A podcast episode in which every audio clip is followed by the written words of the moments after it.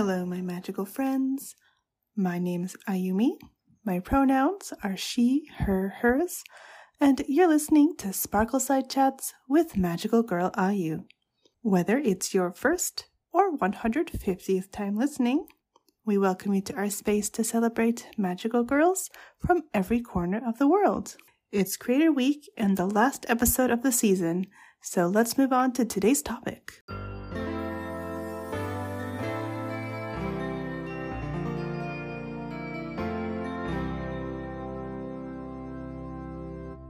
So, once again, we have a very exciting creator episode with a returning creator to talk about the next step of their magical girl story. Quite a whiles back, we had Kagura on to talk about their story, Star Rangers, which is a really delightful webtoon that you can read right now, um, currently on hiatus, about a whole bunch of magical girls and boys and non binary folks um, who work all around the world, but we focus primarily on the ones in Japan, um, focusing on Eri in particular, who is a delightful little girl that I love very much. But what we're talking about today is not really about that story as much. Like, we do get into it a bit, but the main thing we're here to talk about is actually their side story for this, which is Star Rangers Bakemono Files. So at the moment, you can get this by purchasing the story. The first chapter is out now, with more to come. And well, the main character is actually a yokai, um, a tanuki yokai to be specific. And we have a very interesting kind of variation on the side story where the kind of characters that you might assume to be villains are just regular everyday people. And I think it's really cute. It's really interesting. It definitely is a bit more uh, mature than the mainline series in that the characters are all adults and thus more adult topics are covered. So you can keep that in mind. I think it's still safe for young folks to read, but um, maybe you should at least be a teenager. That being said, still nothing like explicit or whatever. It's still, yeah, just it's above board, but the, the topics and stuff are just a little bit more mature than what you might expect from the main webtoon. So, with that, I think that's everything I have to. Well, there's not really anything to warn about per se, but that's just a thing about it. So, with that, let's go into today's chat with Kagura about Star Rangers Bakemono Files.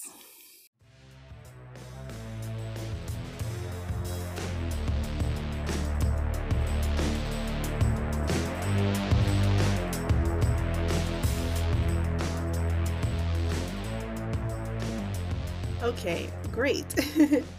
so we are here to come back to Star Rangers. I'm very excited to have the creator back. Can you please introduce yourself? Uh, hello, my name's Kagura, and I'm the creator of Star Rangers. Yeah, and what are your pronouns? Uh, they're they them. Great. So yes, you were on quite a whiles back for episode forty-four when uh, we were just talking about your original story, which is excellent and still ongoing. But now you're back because you have a new spin off story getting started that people can mm-hmm. at least, uh, as of uh, now, buy the first chapter of. And, you know, excited to, to see what happens next. But before we get into your story, what have you been enjoying in the genre since your last time on the podcast? Um, I'm constantly busy, so I haven't had a lot of time, I guess, to check out a lot of things. Sure. But when I have had time, I have liked that there are some more unique stories out there now, kind of like uh I guess it's not really magical girl, but it's tokusatsu and it's the mm-hmm. hero-san and former general-san. Oh, okay. It's kind of like Kamen Rider-ish, I guess, where it's like one main character transforms with like a belt type device. And um I have like you re- you actually showed it off once. It was I think it's called um Magilumiere or something like that. Yes, yes. Yes, I I love it so far from what I've read. Great. So yeah, I guess I I would just say that it's kind of like I just like a lot of the more unique stories that have been coming out lately rather than the same old stuff. Mm-hmm. That makes sense. Yeah. Do you think that like generally tokusatsu is a kind of bigger influence on your story? I think a little bit. Like I haven't watched much Kamen Rider or Sentai or even like a lot of kaiju stuff, but I have liked some stuff outside of that. Like I was really obsessed with a show called, or not a show, it was a movie called Zebraman. And oh, it was okay. kind of, it was that and Gatchaman that kind of like got me a little more into that type of genre. Mm-hmm. I have always liked magical girls, but as I've said before on the previous podcast, that it was kind of hard to get into for some time after a while because it was kind of like very straight oriented. That's valid, yeah. So so it was kind of hard, and then like I know you could say, well, those are male stories. How can you relate? But it was kind of more like, well, I could turn it off with that at least. Mm-hmm. Mm-hmm. Yeah, that makes sense. Like it's um, it's definitely a different thing where it's like um, and I think that's another thing that like these days we're getting a lot more, um, at the very least, like more subtext, if not actual text, in mm-hmm. a lot of mm-hmm. stories. So that's really great, especially in the in the indie space. So it definitely makes sense, like especially considering you know our age and stuff. Like there's just a lot, a, a lot of the romance is like very hetero, which is like, you know, it can be fine sometimes, but when it's all there is, it, it does get a little tiring. I can understand that. yes, yes. Like, yeah. I remember I did love Sailor Moon a lot, and I still do, but like with a lot of other ones, it was kind of hard to get into them because it was such a main thing of a lot of the shows. Mm-hmm. So it was kind of like, I don't care about this like subplot at all. yeah, yeah there's definitely like a need for balance a lot of the time and i think that um it works out a lot and i think that that's kind of clear in your own uh stories i feel like. Yeah. Yeah. Yeah, yeah I, I try my best to make it romance but then sometimes i'm like ugh is it boring? Like is this too little? Is this too much? It, it's mm-hmm. kind of hard to balance out that kind of thing well, I definitely enjoy it uh, from my reading of it. So I think you have at least one fan, and I think that a lot of people do appreciate your story for the representation that it has. I have had a lot of people actually tell me that they're like, it's so nice to see a sh- like a a media in general that's like almost all like LGBT characters because you don't mm-hmm. really see it, I guess. Yeah, for sure. Yeah, like I didn't really think that much about it because at the time when I was making it, I did kind of have a well, like ten years ago, I had like a co-writer with it, and you know, at the time we we thought like, yeah, this is just like a little fun thing. Everyone's gay. Like we didn't really, we didn't really think about like, I mean, I guess we thought like, well, you know, we don't have this kind of stuff, so we want it. But at the same time, right. it was just kind of a fun project. So Mm. We just thought everyone's gay. There's no reason to actually like think about it that hard. Like, oh, this person should be straight because this makes sense or whatever. It was just like they're gay because I said so. yeah, definitely, definitely. I think that we see that a lot with a, a lot of creators, right? Like, and we talk about a lot, like, and you know, it's obviously a question we'll get to at the end of the episode, but you know, we ask mm-hmm. like oh what what do we hope to see in the future of the genre and that like comes up a lot is like well we need to expand the genre to include more people and that's usually like the first thing where you know it's there's a, a lot of stories that have like you know subtext etc but um it's really really rare to see like oh this is actually a story about like girls who like each other or boys who like each other or non-binary characters etc and it's um yeah, it's it's nice to see. it's very refreshing. um, oh well, yeah. I'm glad I could do that at least then. yeah, yeah. And um, since you mentioned uh, Magilumiere, uh, do you prefer to generally like read um, stories, or uh, would you also like be open to like watching them, etc.? I would be open to watching them, but I feel like it's a lot easier for me to sit down and read something I mm-hmm. don't know why. it is different, just, so it it's it's like if I watch a show, I have to like really, really, really like it to be able to watch it all at one time, or mm-hmm. sometimes I'll watch like a couple of episodes of something and then wait like weeks for it. Uh, but with reading, like I could actually just binge it all at one time. It's so much easier. Like mm-hmm. I did that with Chainsaw Man, and I just I read the whole thing in like a day and a half. Wow. So so it's a lot easier to read, I think, and I haven't kept up with that one yet recently, but oh god, it's so cute from what I've read. Yeah, yeah, Magilumiere is, is so much fun. Um, it's very delightful. I really love their uniforms and everything. They're so cute. Yeah. hmm Yeah. So, um, getting to your story, just um, for for anyone who has not gotten to read your original comic yet, what basically is it about? Uh, so the original one is about a girl named Eri. She's basically like the most plain normal person on the planet, and she, she ends up getting powers just from a misunderstanding, thinking her friend's being attacked by someone, and through that just that one situation she ends up gaining powers. And after that she just does not know what to do with them because she's just so normal that she's just like wow what do i even do with this? And along the way she just meets other people like her and has to fight monsters and the usual. Hmm. yeah so it's it's very cute. You have like a whole system in this story where there's like a, a whole like academy basically or people have to kind of sign up to become uh, magical folks, right? Mm-hmm, uh, to become cadets.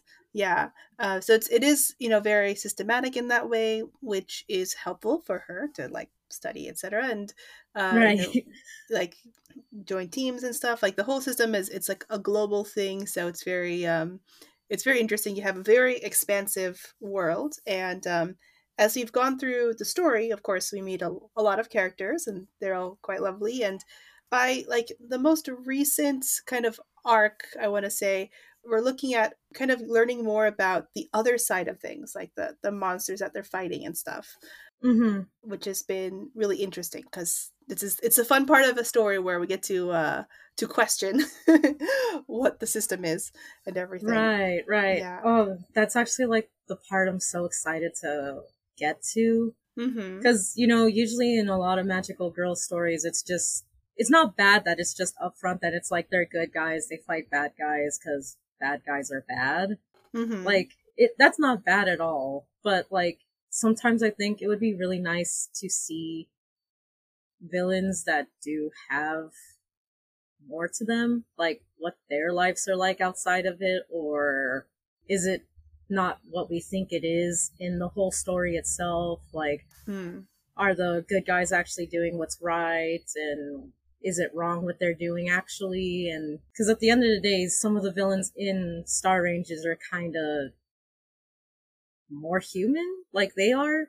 Yeah. So the fact that, you know, sometimes they have to, I guess, like, you know, how they have to catch the yokai to stop them from attacking, like during like the whole, you know, like the monster of the week type thing. Right. Um, but with others, they can't always do that and you know they're just Eri. She's just kind of like, well, how do we even you know deal with that? Because you can't just you know kill someone. so you know to her she's just like, oh, what? Like that's really weird. Mm-hmm. But why is everyone acting like it's not weird? Hmm. So I thought it'd be kind of you know cool and unique for that story to an or arc, I guess, to show where it's like whose side should you actually be on, I guess. Mm-hmm. Or yeah. that it's not it's not so like black and white, I guess. Mm-hmm. Yeah, that makes a lot of sense.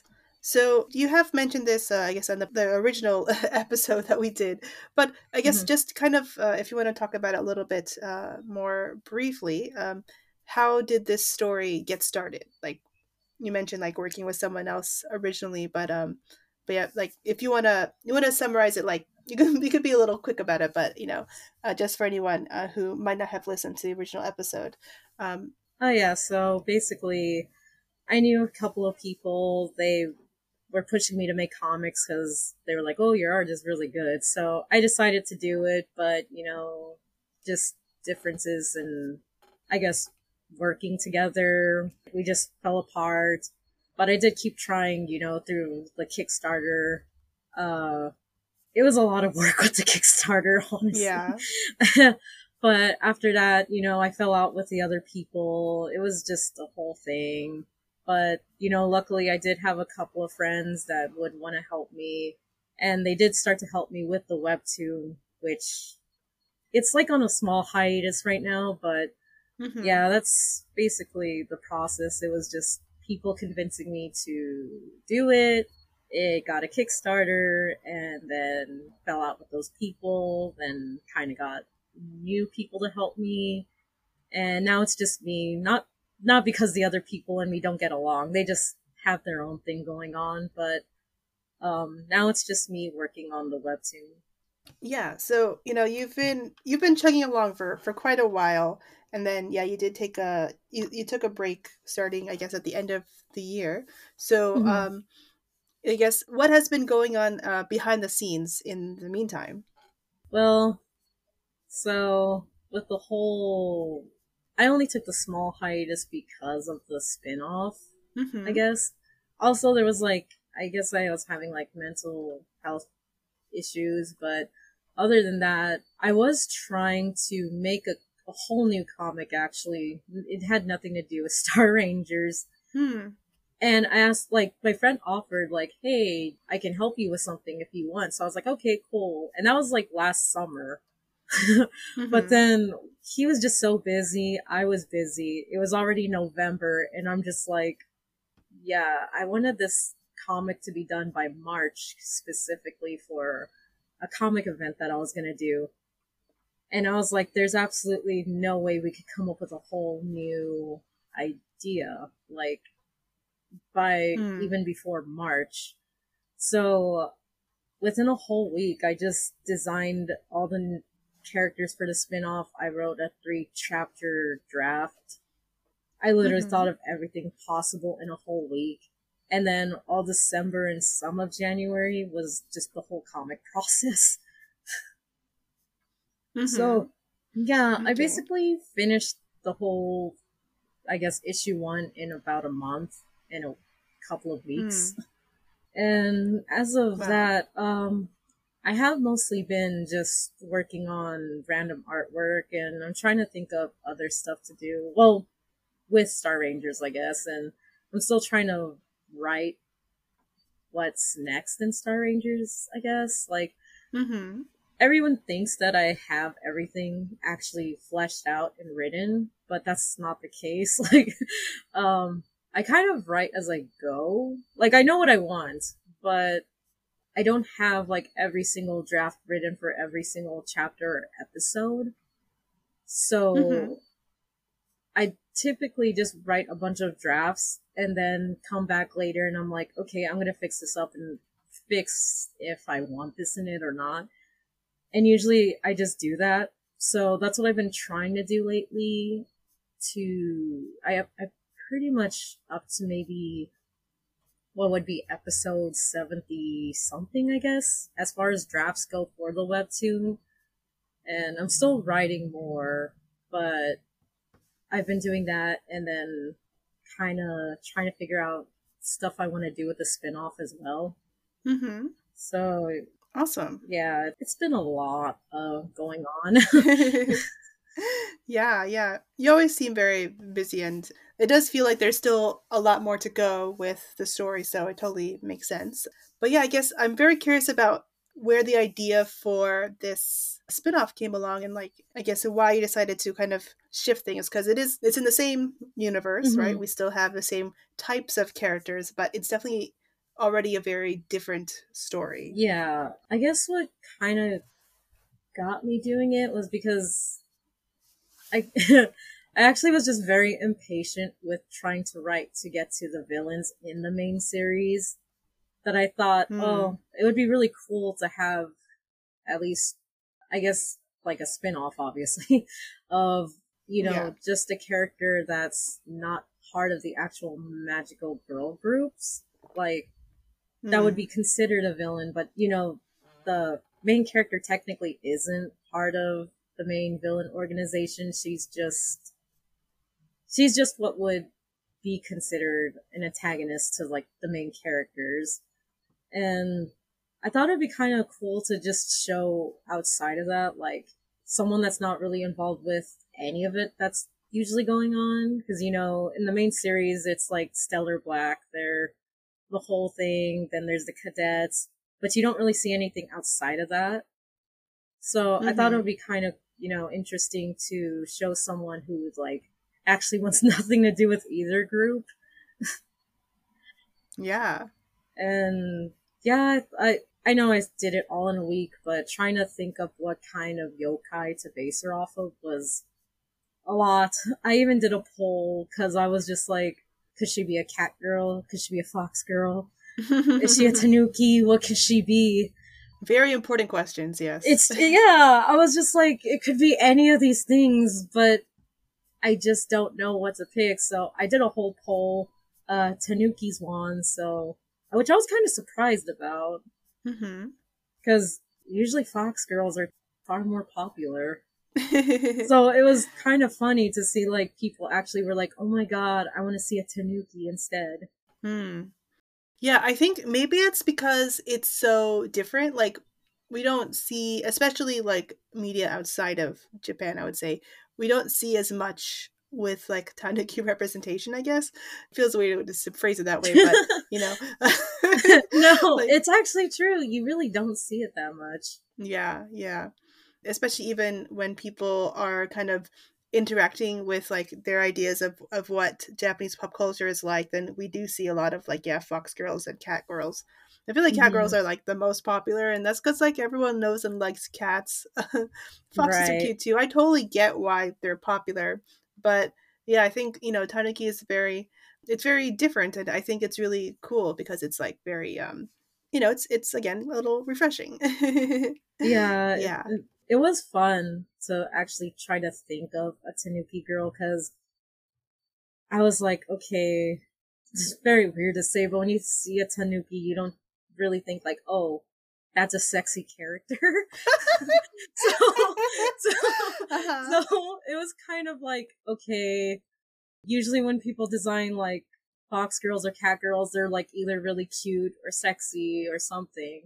Mm. So, I mean, I'm not saying that, you know, the character is not, is like unattractive, but I was like, okay, this is gonna be a whole different vibe from the usual like sexy, cute character, I guess. Mm-hmm especially because she's supposed to be very gloomy and apathetic about everything. Yeah. So I was, I was, I was very glad that everyone picked a Tanuki because I don't know if I could have made a fox girl that is like so depressed. sure, sure. And I think another thing that's really interesting about this story is um, that all the characters that we have so far are adults. Mm-hmm. So it does feel like it has a very different vibe just from that starting point. Yeah. That was what I was actually going for. At first I thought it would be kind of, you know, interesting to do a teenager cuz, you know, a lot of the cadets are usually I mean, I know there's adults, but uh most of the main cast are kids or hmm. teenagers. Mm. So I thought it would be kind of interesting maybe if it was a I don't know, like a Tanuki girl that gets involved with a group of cadets, but then I thought, well, that's already too similar to the original series. I think it would be kind of interesting to do an adult aspect because you don't really see. I mean, you know, you see the adults in the OG series, but like in this one, I thought it would be far more interesting if all the characters were adults, and that way it doesn't have to be too. Uh, I don't know the word. Maybe censored. Like Mm-hmm. You can go more all out with adults, I guess. Yeah, definitely. Because you're like not putting children in danger. right, right. You're not putting children in danger, or it wouldn't be weird to to like go further into like more serious romance aspects, I guess. Mm-hmm. Because I mean, I don't want to make people uncomfortable by doing it with kids or anything like that. So sure. So I think it would be it was a lot more interesting and I think it would be just a lot more easier to do more serious romance and you know like not be as mm, i guess like worried about what i'm putting out mm-hmm because you know with adults you, you really don't have to hold back a whole lot. Yeah. I think it's interesting because like with like magical girls in general we see this a lot. And i want to say like especially recently but it's not just recently where like you have you know all the characters are still girls and then they're getting put into like situations that are more extreme more mature and like I could understand wanting to like thematically go through that stuff, but it just always feels kind of weird when you're still focused on kids and doing that. Mm-hmm. Yeah. Yeah. Hmm. I think the original series will have stuff like that, but mostly because it's a whole thing with Junko basically. Mm-hmm. like I'm not gonna I'm not saying that it's like, you know, torture porn or anything like that cuz Right. It's even that stuff makes me uncomfortable, but like, I guess I just wouldn't put. It's gonna be serious situations in the original series, I guess, where like, you know, I guess this is kind of where my inspiration. I know that was one of the other questions, but mm-hmm. you can go ahead. Yeah, with that. like some of the inspirations I got while not making it, but rewriting it, I guess, because I rewrote the whole webtoon from you know the Kickstarter version.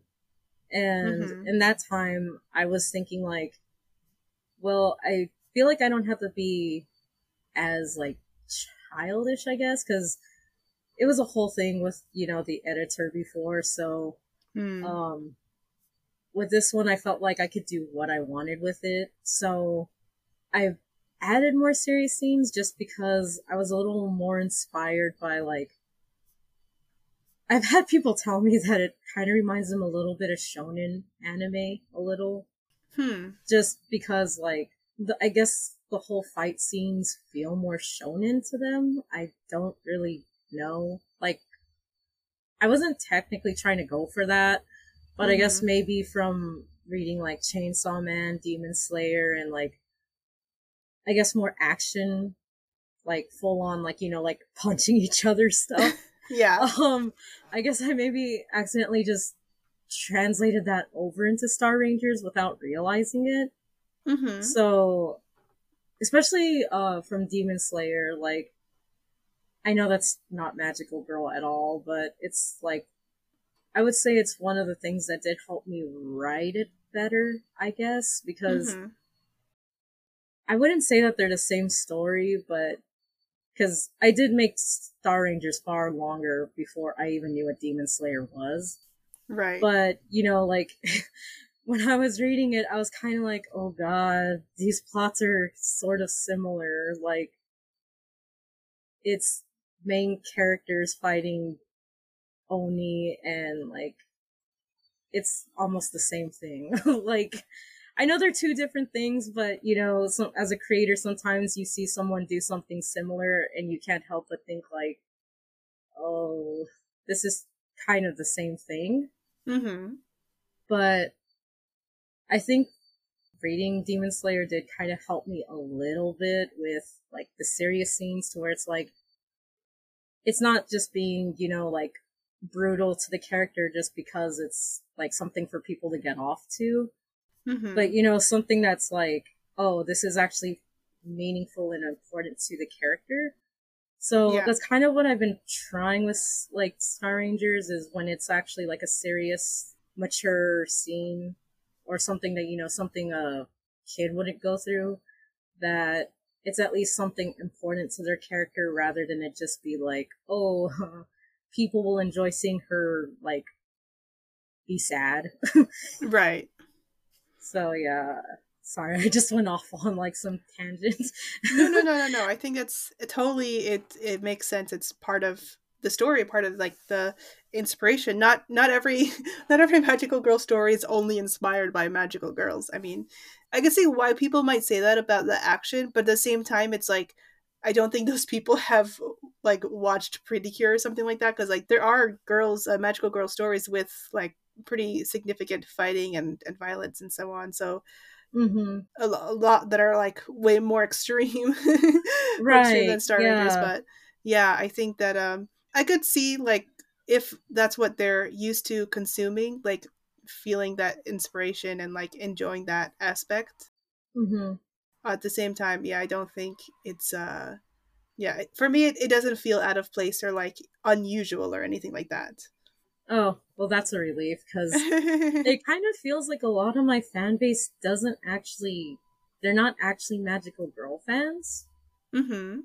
Like I know that there are some that do like magical girls that read it, but overall the people I've met, they don't feel like they're usually magical girl fans, which mm-hmm. kind of surprises me because it's actually really weird. A lot of the fan base are actually guys. Interesting. Right. Like I know there's some girls and probably non-binary people and all that or, you know, like gender fluid, just I'm pretty sure anyone can reads it. But right. most of the people I've interacted with that have read it are usually guys, which surprises me a lot. Hmm. It's interesting. I mean, I think I could understand that to a certain extent because like a lot of a lot of the like queer stories that are made in Japan are made with a male audience in mind, like if they're about women. So eh, mm. it's it's not unsurprising. It's like there is a there's an audience for that, though it is like you know I, I hope that more people read it, not just men. I mean, obviously I'm reading it, but like in general, I'm always like I definitely see all the time, like especially young people like seeking out any story really, but like people want more stories with representation in them, and it's like your story is jam packed full of that. So yeah, it's yeah.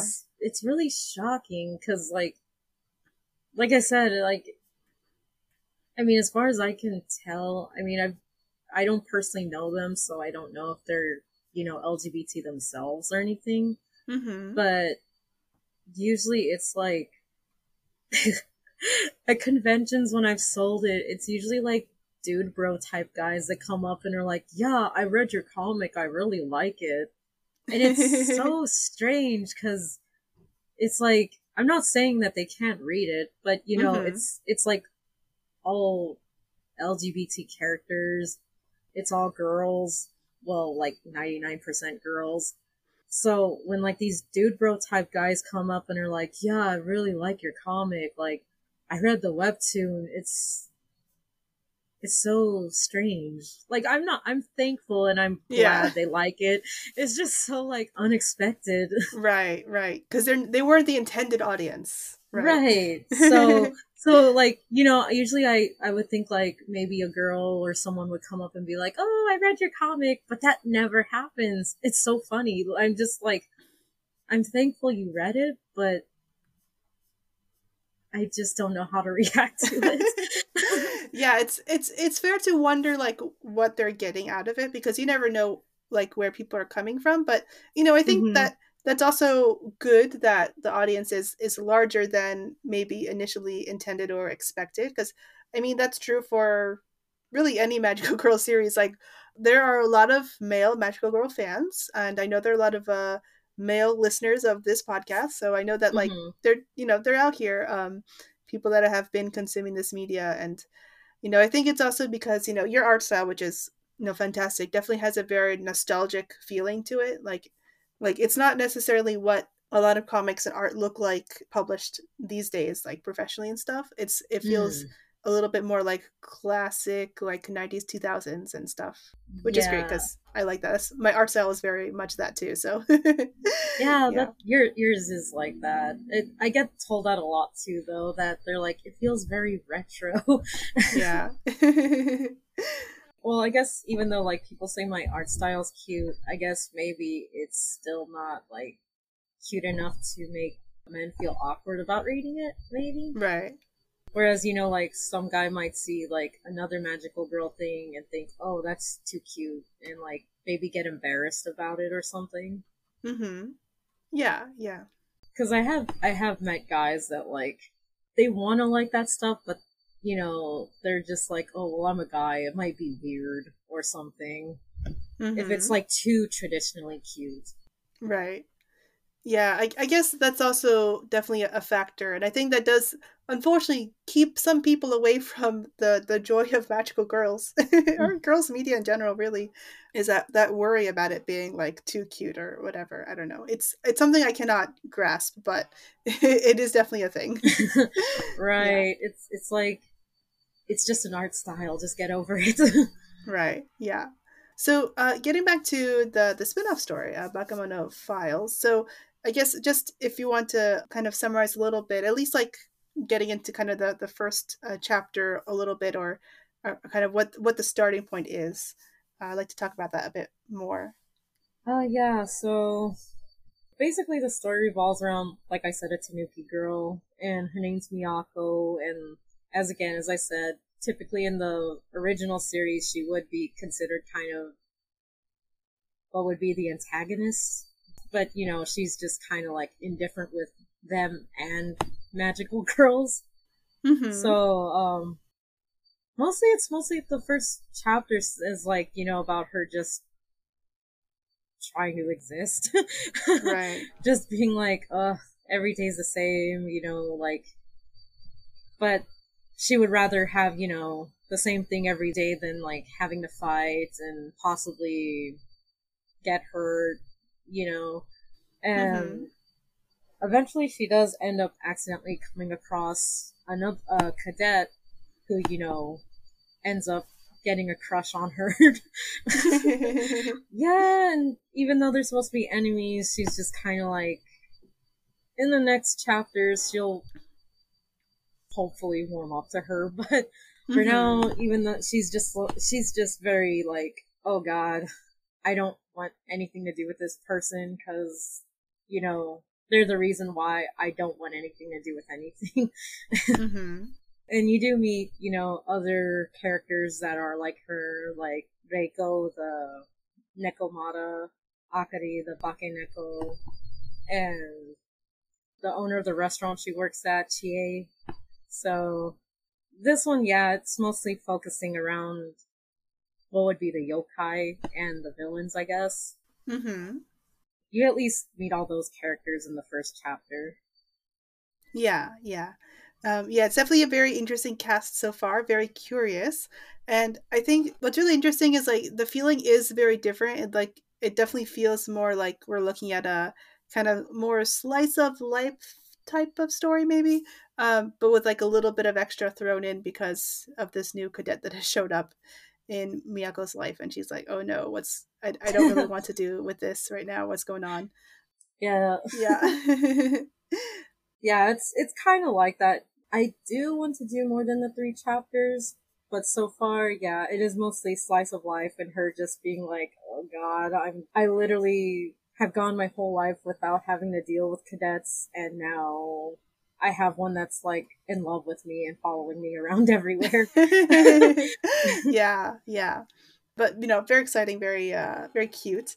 I'm very curious as to like what we should expect moving forward with the story. Do you want to keep it to three chapters for now and then like maybe come back to it at a later time? yeah, I'm probably gonna try that. I'm hoping to maybe release the second issue maybe a little after the summer, then the third issue maybe the beginning of next year, depending on, you know, if things go right. Mhm. Uh, but just to see how well it's received, I guess if it gets, you know, a lot of attention after the third issue or people do want more, I probably will work on more. And it most likely will be more slice of life with like a little bit of action just because Yoko's there and just has to constantly be around Miyako and pull her into everything. Yeah.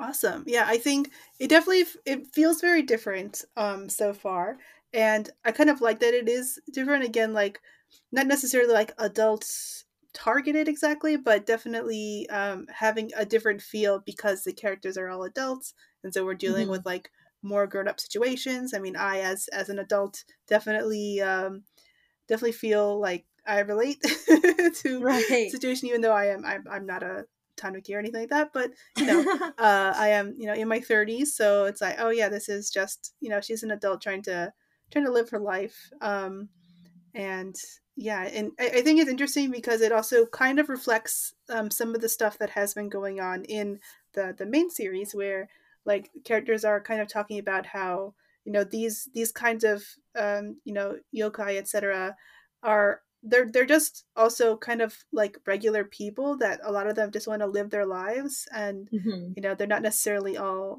evil or anything like that um, mm-hmm. so it's pretty pretty cool very exciting yeah yeah you'll that's kind of what this one is too i mean in the main series you will definitely get a lot more of like you know like i said Eri being like oh are we doing the right thing by fighting these yokai because some of them are really just like us. Mm-hmm. And I wanted to show, like, you know, how some of them don't have a choice but to fight cadets because life circumstances and all that. Right. Um, and in this one, I want to show the ones that are, you know, they're just kind of like, I could join the other bad guys, but I don't really want to because I don't even like them. like, yeah. Like, like, Miyako and them are just kind of like literally the main yokai in this one are just kind of like, I don't want anything to do with them. I don't even like them, but I also mm-hmm. don't like cadets either. right. Yes. Yes. Uh, she's definitely really fun, kind of main character because again, very relatable. yeah, she's yeah. so she feels very apathetic about a lot of things. yeah. mm-hmm. So, is this story like? I mean, it is obviously a spin-off in terms of the world building and stuff, but would you say that it's meant to take place at the same time as the uh, main story? Yes, it is actually. Mm-hmm. I was planning when writing it, trying to intertwine them a little but it was kind of hard to because the webtoons version hasn't caught up to what I wanted to put in this one. Mm-hmm. So I had to rewrite the third chapter so it kind of was just its own thing. But I do eventually kind of want to intertwine them a little. Not where like you have to read both of them to like understand what's going on. But you know, like if you've read both of them, you could be like, "Hey, that's so and so," or something like that. Mm-hmm. But they would be going on around the same time too. Hmm. Yeah, that makes sense. It's super cute and um, definitely very very curious as uh, to see. Even if we don't actually get like full cameos or whatever, um, anything like that. Like it is, it's still cool to have like this little extra story because again, the original story has so much worlds building, but we are still focused on this one area and like this one school and, and this one girl and her um, like her friends and family and so on. So it is kind of cool to see to see that aspect. Do you think that you would want to make other like spin-off stories in this universe or do you think you want to like try I guess next time that you have the inspiration to make something something else, do you want to try to make like another completely separate story down the line? I would be interested in doing one with new characters, like again down the line once I probably finish with this Bakemono Files one. Mm-hmm. And I think it would be interesting to maybe do like spin-offs of even the main characters in the original series, like a Junko, hmm. like you know things, what things were like before, you know now, hmm. or I would I have been so interested in doing a whole comic on on Raiko's backstory too. Hmm. But I don't think we're at the right time to show it yet. I mean, I know there was a whole webtoon episode that I did where, like, you know, you saw why everything is the way it is now. Right. But, you know, there's more to it than just what was shown there. Mm-hmm. So I think it would be kind of interesting, maybe along down along the line, to eventually do maybe a mini comic of her backstory because surprisingly a lot of people like her and I didn't expect that. mm-hmm. Interesting. Why why didn't you expect that? well, you know, like she kind of even though she's, you know, the prota- like not a protagonist, but you know, like what would be considered like one of the good guys, she's still slightly antagonistic in her own way. Mm-hmm. and you know, she had that vibe where like she seemed normal at first, but then once you get to like, oh, she's kind of the reason why things are the way they are now. Mm-hmm. I expected people to be kind of maybe like, oh no, like, so it's her fault, but actually everyone just kind of like lubified her. I didn't expect that at all. People were just like, oh, poor Raiko, oh. and I was just like, Mhm. oh my god, everyone lubifies her, but everyone hates Kuroko. yeah, it's that's interesting. it's Hmm. so funny. so I guess when you're think talking about like audience reaction, is that mostly based on like the webtoons comments and stuff like that? Uh, some of that, and I guess like people who DM me after like reading the episodes, or Mhm. like sometimes people who've. Uh, it doesn't happen that much. It's happened only a couple of times, like when I'm doing conventions. Someone might come up and like talk about that they read some of it and some of their reactions to it.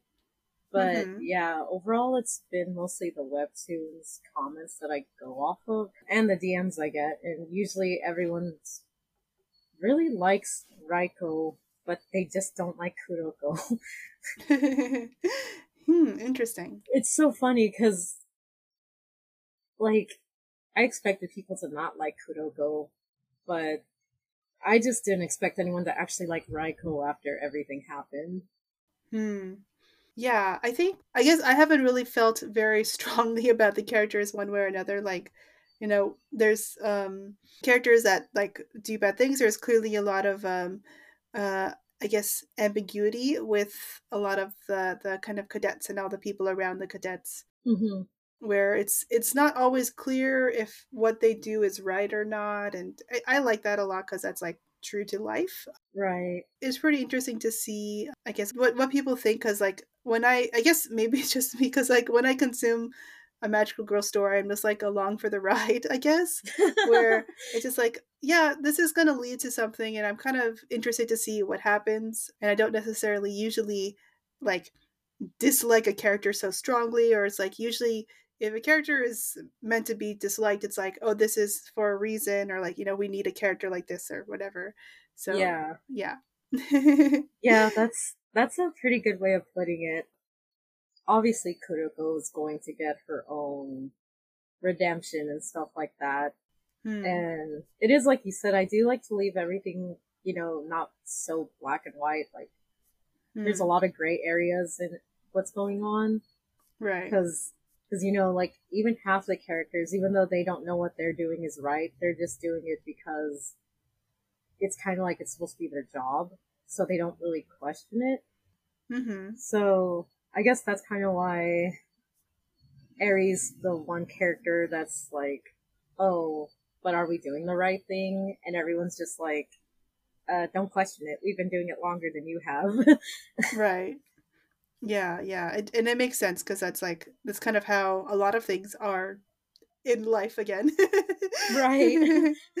yeah so it's very normal for the young people to to question everything and for the grown-ups to not as much exactly. Because they were just taught that's normal and they don't Mhm. question it themselves either, even though they might not like what they're doing. They're still going to do it because it's just always been that way. hmm So even some of the young characters too, like Junko and them, where they're like, well, we just have to fight them. That's what we have to do. We can't capture them, so we have to find a way to like get rid of them. Cause that's just how it's supposed to be. So that's why, you know, Eri's just kind of like, uh, what about no though? like, what if I don't really want to? But, you know, eventually she Hmm. is faced with things where she does have to do things she doesn't want to, and, Hmm. but because of that, it kind of helps her and everyone else see, like, yeah, this isn't what we're supposed to maybe be doing. Mhm. And I guess that's also what I'm trying to do, even in the spin-off too, with like, you know, Yoko, where she's a cadet, but she's like obsessively in love with Miyako now, who's, who should be her enemy.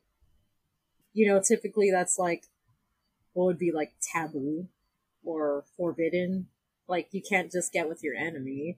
So I guess with her, she has to also learn like, oh, well, am I doing the right thing? Like, you know, if she continues fighting, how can she be with someone who is technically the people she's fighting, if that makes sense?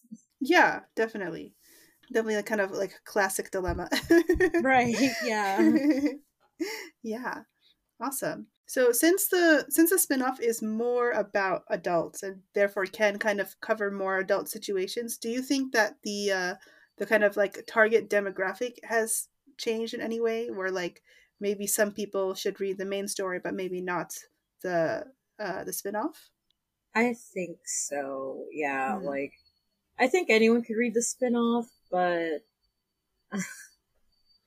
the one thing I have noticed is even though even some adults are kind of turned off to the character of Reiko, mm-hmm. um, they say she's a little too weird. okay, interesting. and yeah, like they say she's a little too creepy, but you know, I put her to be weird and unhinged because it's more so an adult story where you right. can get, you know, like I said, you can get away with that kind of stuff with adults. Yeah, yeah. Whereas she's with... definitely got like a little bit more of a not like a sexy thing going on, but like yeah, her she's she's got adult ideas. yeah. yeah. That's the perfect way to put it. Yeah. Mm-hmm it's not off limits to you know like if a, a like an older teenager wants to read it because it's not like it's like you know there's no sex or anything that goes on. Right. So you know it's not like teenagers can't read it but you know if you're not really into weird characters like her i guess it would be probably a turn off and maybe you'd just rather stick with the original series sure. yeah, I just I remember thinking it was an interesting choice, and that I think that her character is kind of the way that it's like it's signaled that this story is different because it is about adults, um, and it's like fine because it's like that's normal. There's some weird people out there. I don't know. Um, yeah. but she's very fun to write though, because I don't get to write stuff like that that much. So right, it, it felt really indulging to write mm-hmm. someone that was just like so unhinged. yeah, yeah. That's but that's interesting that like people found that off-putting. I mean, I could understand that if they're used to the the kind of like style and the levels of the original story it is it is different so. Yeah that's why yeah. this one i would say yeah it is more adult in the sense that the characters are just more adult. Yeah. Rather rather than it being like you know sexual situations or anything it's just they're just literally more adult. Yeah exactly. Hmm great um so I guess in that case, I think we're are just about ready to wrap up here. So I want to turn the question we talked about earlier back to you, Kagura. So what do you hope to see in the future of the magical girl genre? Hmm. I know that a lot of people, and just like me, would want more representation of like different characters. Like, you know, um, I guess in Japan, for Japan's case, it would be cool to see more, you know, like actual LGBT type stuff mm-hmm. in Magical Girl. And then in the West, I think it would be cool if there was more, I guess, racial representation too, along with LGBT mm-hmm. for Magical Girl stuff. Because, and I know a lot of people say, like, well, we already have a lot of Japanese Magical Girls. We don't need Asian representation in the West for that. But I mean, to me, I think it would still be kind of nice to get Asian representation in Western magical girl stuff. Oh yeah, for sure. It is different. yeah, it is very different. But people think because anime is such a huge thing now, mm-hmm. that's like that Asian people have their own representation, and even then, that's just Japanese characters. That's not every yeah. Asian person. So like Asia you know? is huge. Uh, right. talking about? Yeah, for sure. it's it's frustrating. yeah, so I mean, if we could get more East Asians, Southeast Asians, just anything really, I think that would be really cool because, mm-hmm. like I said, Japan, yeah, it's popular anime. Like anime is popular now, but that's literally not every Asian person. yeah, for sure. It's a weird problem that like people feel that way, but it's uh yeah, and and then again, it's just like there is a difference between representation of like Japanese people in Japan and like even just sticking to Japanese characters in particular, like a Japanese character in a Western show is going to be a very different situation in general. Yeah, um, exactly. Yeah, but of course, yeah, any any expansion of that is welcome for sure. yeah, I also do think it would be more interesting to get more unique stories too. Like, I know it's like a lot of people don't like Kill La Kill or Panty and Stocking, and you know, like the tr- like they're not very traditional magical girl. Mm-hmm. But I think it would be really cool to get more stories like that because mm. I'm kind of glad that there are more, or like it's slowly becoming a thing lately. But mm-hmm. I think it would be, you know, interesting to get to the point where it's not just like a handful of them. Yeah, yeah, I think I think we're we're getting there. Um, Magical Destroyers is coming out soon, and it looks like it's gonna be really wild. Yeah, um, that one looks it looks interesting. yeah, yeah, and I know Lumiere is definitely like very popular, so it seems like there's a chance that it will get adapted sometime in the future, and I feel like like a lot of magical girl comic readers are hoping and praying for that to happen because it's so um yeah it's so it's so good i and, really hope so too that yeah. I love it so far. Yeah yeah for sure um so we'll see what happens and uh Acro Trip also looks pretty promising actually two very similar because uh, uh, gushing over magical girls just got announced as having an adaptation recently and like it is very similar to Acro Trip in that both of them are about the main character being a villain who is fighting magical girls and is mm-hmm. obsessed mm-hmm. with them. But like the very big difference is that Acro Trip is a girls comic and it's like about one magical girl, and then Gushing Over Magical Girls is not for kids at all. I've never read it, but I've heard people saying how are they going to adapt that, which automatically made me think, oh, this is not for kids, probably. oh yeah, no, you. It, that's one where if you just look up the character designs, you can see it's not for kids. oh no. yeah. So it'll be interesting to see how that turns out. Um, because those are like you know very similar concepts, but yeah, just um it does feel like there's been an interesting shift in this uh, this decade, and then even with Precure getting adult spin-offs for the first time and stuff, it's like pretty. Oh, that's interesting. Yes, yes. Uh, they just announced it um, in early March. Is uh, we're gonna get some more information soon, but yeah, they announced two spin-off series uh, that are like sequels to uh-huh. past seasons um, with an adult target audience. So, oh. I mean, adult like the idea is like kids who grew up with the yeah, series yeah, yeah. are now adults, so it's not like whoa, it's not adults. like weird stuff. yeah, yeah. A lot of people jumped to that conclusion, and it was like, oh my god, no, this show is for kids. They're not gonna do that. yeah. I love that when anything's just automatically adult oriented, people automatically just think like the worst stuff possible. Right. Yeah. Which is like sure that has happened, but that's not everything for adults. Right. yeah. I mean, I haven't kept up with a lot lately, but I am kind of glad that uh we're kind of out of the edgy magical girl thing. Hmm. I mean, like, no offense to anyone that likes that stuff, but like, I tried to watch that magical girl. Uh, was it Special Ops Asuka or something like that? Uh, yes, yes. It was alright. I think I'll say that I respect it for being original. like, like I think, I wow. think, this, I think I haven't even finished it yet, but I think the story's like it's interesting. I just think the execution so far from what I've seen is just, it's it's not my cup of tea, I guess. Hmm.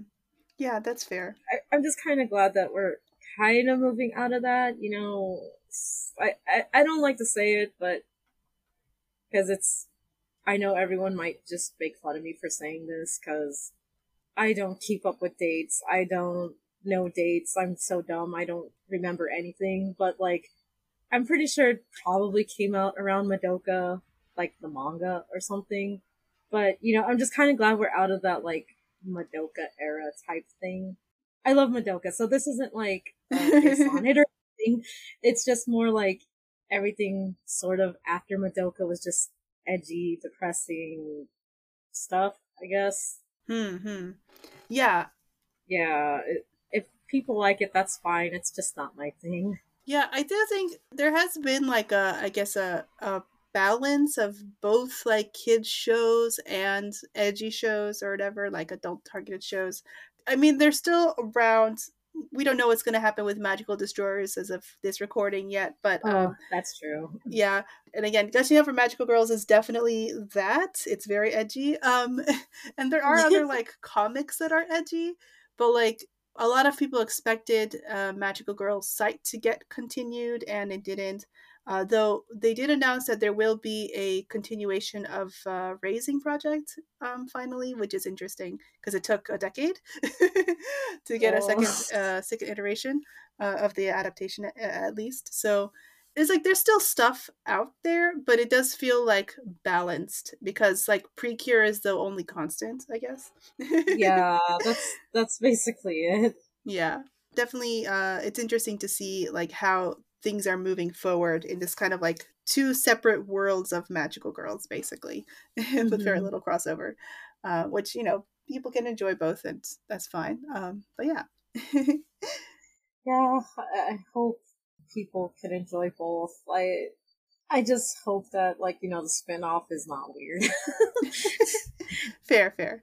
Uh, so with that, that's uh, everything we had to talk about. So thank you again for coming back on to Sparkleside Chats. Yes, it was fun. yeah. so, um, where can people find your stories, and how can they find you online to support your work? Um, so I do have Instagram and Twitter, which you can just find me under Kagura's Art. I should like automatically pop up usually. Mm-hmm. And then on Webtoons, you can just start, like, you can just search me under Star Rangers and it should pop up. I do have a Patreon, which it's under Kagura's Art. It should be too. But I do have like a link tree in all my like social media. so it's like everything you can support me on is on there. Yeah, great. And how can people get their hands on Bakemono files? Well, so far I am selling it as a digital copy off of my website. Physical copies I'll probably start selling when I get, you know, when I can get more printed. But yeah, so far the digital copy copies are for sale on my website or shop or whatever.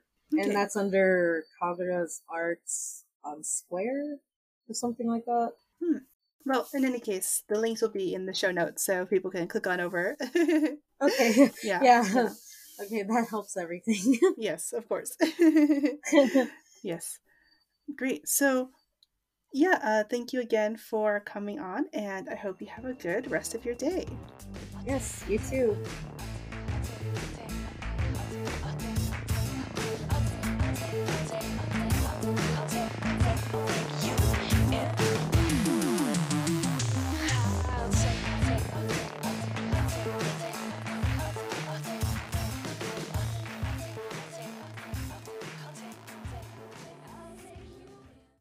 Whether this was your first or last time listening, thank you so much for checking out this episode of Sparkleside Chats with Magical Girl Ayu.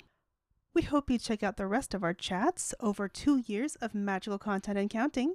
And if you like what you heard, tell a friend, or tell five friends, or tell the whole world by talking about us online.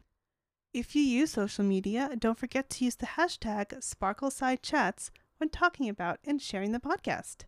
You can find us on Twitter and Instagram at Magical Girl Ayu, spelled A Y U, and you can find me at Ayu She Knows, A Y U S H E K N O W S. You can also email us at sparklesidechats at gmail.com. Did you know we also take recommendations for future guests and topics? Just fill out the form in the show notes. You can even suggest yourself if you're so bold. The very best free way to support the podcast is using your podcast platform to give a rating and review of our little show. This gives the big internet machines the message that they should share it with more people, and I think we all want that, don't we? You can also join the Discord server for this podcast to talk about Magical Girls 24 7, often chatting directly with me and both previous and upcoming guests of the podcast. The Forever link is in the show notes as well as on the socials, so be sure to stop by. Show notes can be found on your podcast platform of choice or at our main landing page at anchor.fm slash sparkleside.